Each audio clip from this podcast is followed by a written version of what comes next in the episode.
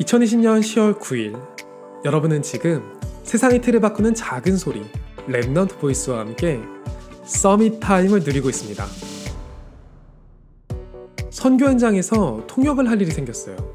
저는 통역을 할 수준까지는 안 됐지만 다른 방법이 없었던 거죠. 결국 목사님이 말씀하실 걸 대본으로 작성해서 미리 번역해 놓고 그걸 그대로 읽어야지 하는 생각으로 갔어요. 날은 기도도 하고 갔는데 대본대로 되는 게 하나도 없었어요. 결국 대본은 쓰지도 못하고 아무 말이나 해야 했죠. 같은 현장에서 두세 번 그런 일을 겪다 보니까 이런 생각이 들었어요. 내가 대체 이걸 왜 하고 있는 걸까? 그때 하나님이 제 마음을 움직이는 게 있었어요. 그리고 나서 목사님께 말씀을 드렸죠. 다음부터는 대본이 필요 없을 거라고요.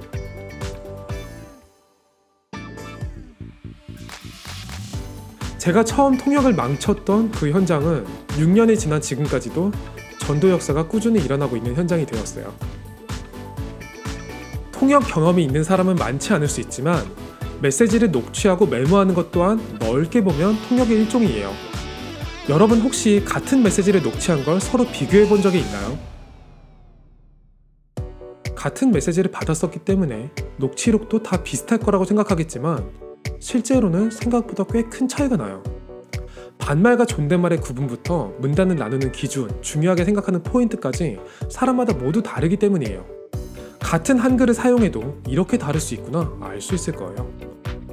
우리는 목회자를 통해 나오는 말씀을 그대로 듣는다고 생각하지만 실제로는 내게 와닿는 부분을 확인하는 거죠.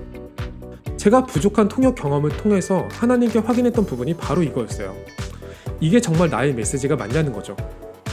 그때나 지금이나 제 외국어에는 어쩔 수 없는 한계가 있어요. 하지만 감히 말하자면 제 통역에는 한계가 없어요.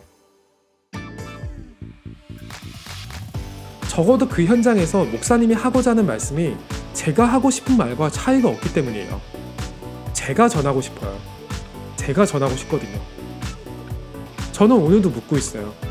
세상이 듣든 듣지 않든 들려주고 싶어 미칠 것 같은 저만의 언약이 있는지 말이죠.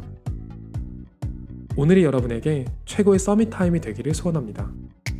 여러분은 지금 세상의 틀을 바꾸는 작은 소리 Remnant Voice와 함께하고 있습니다.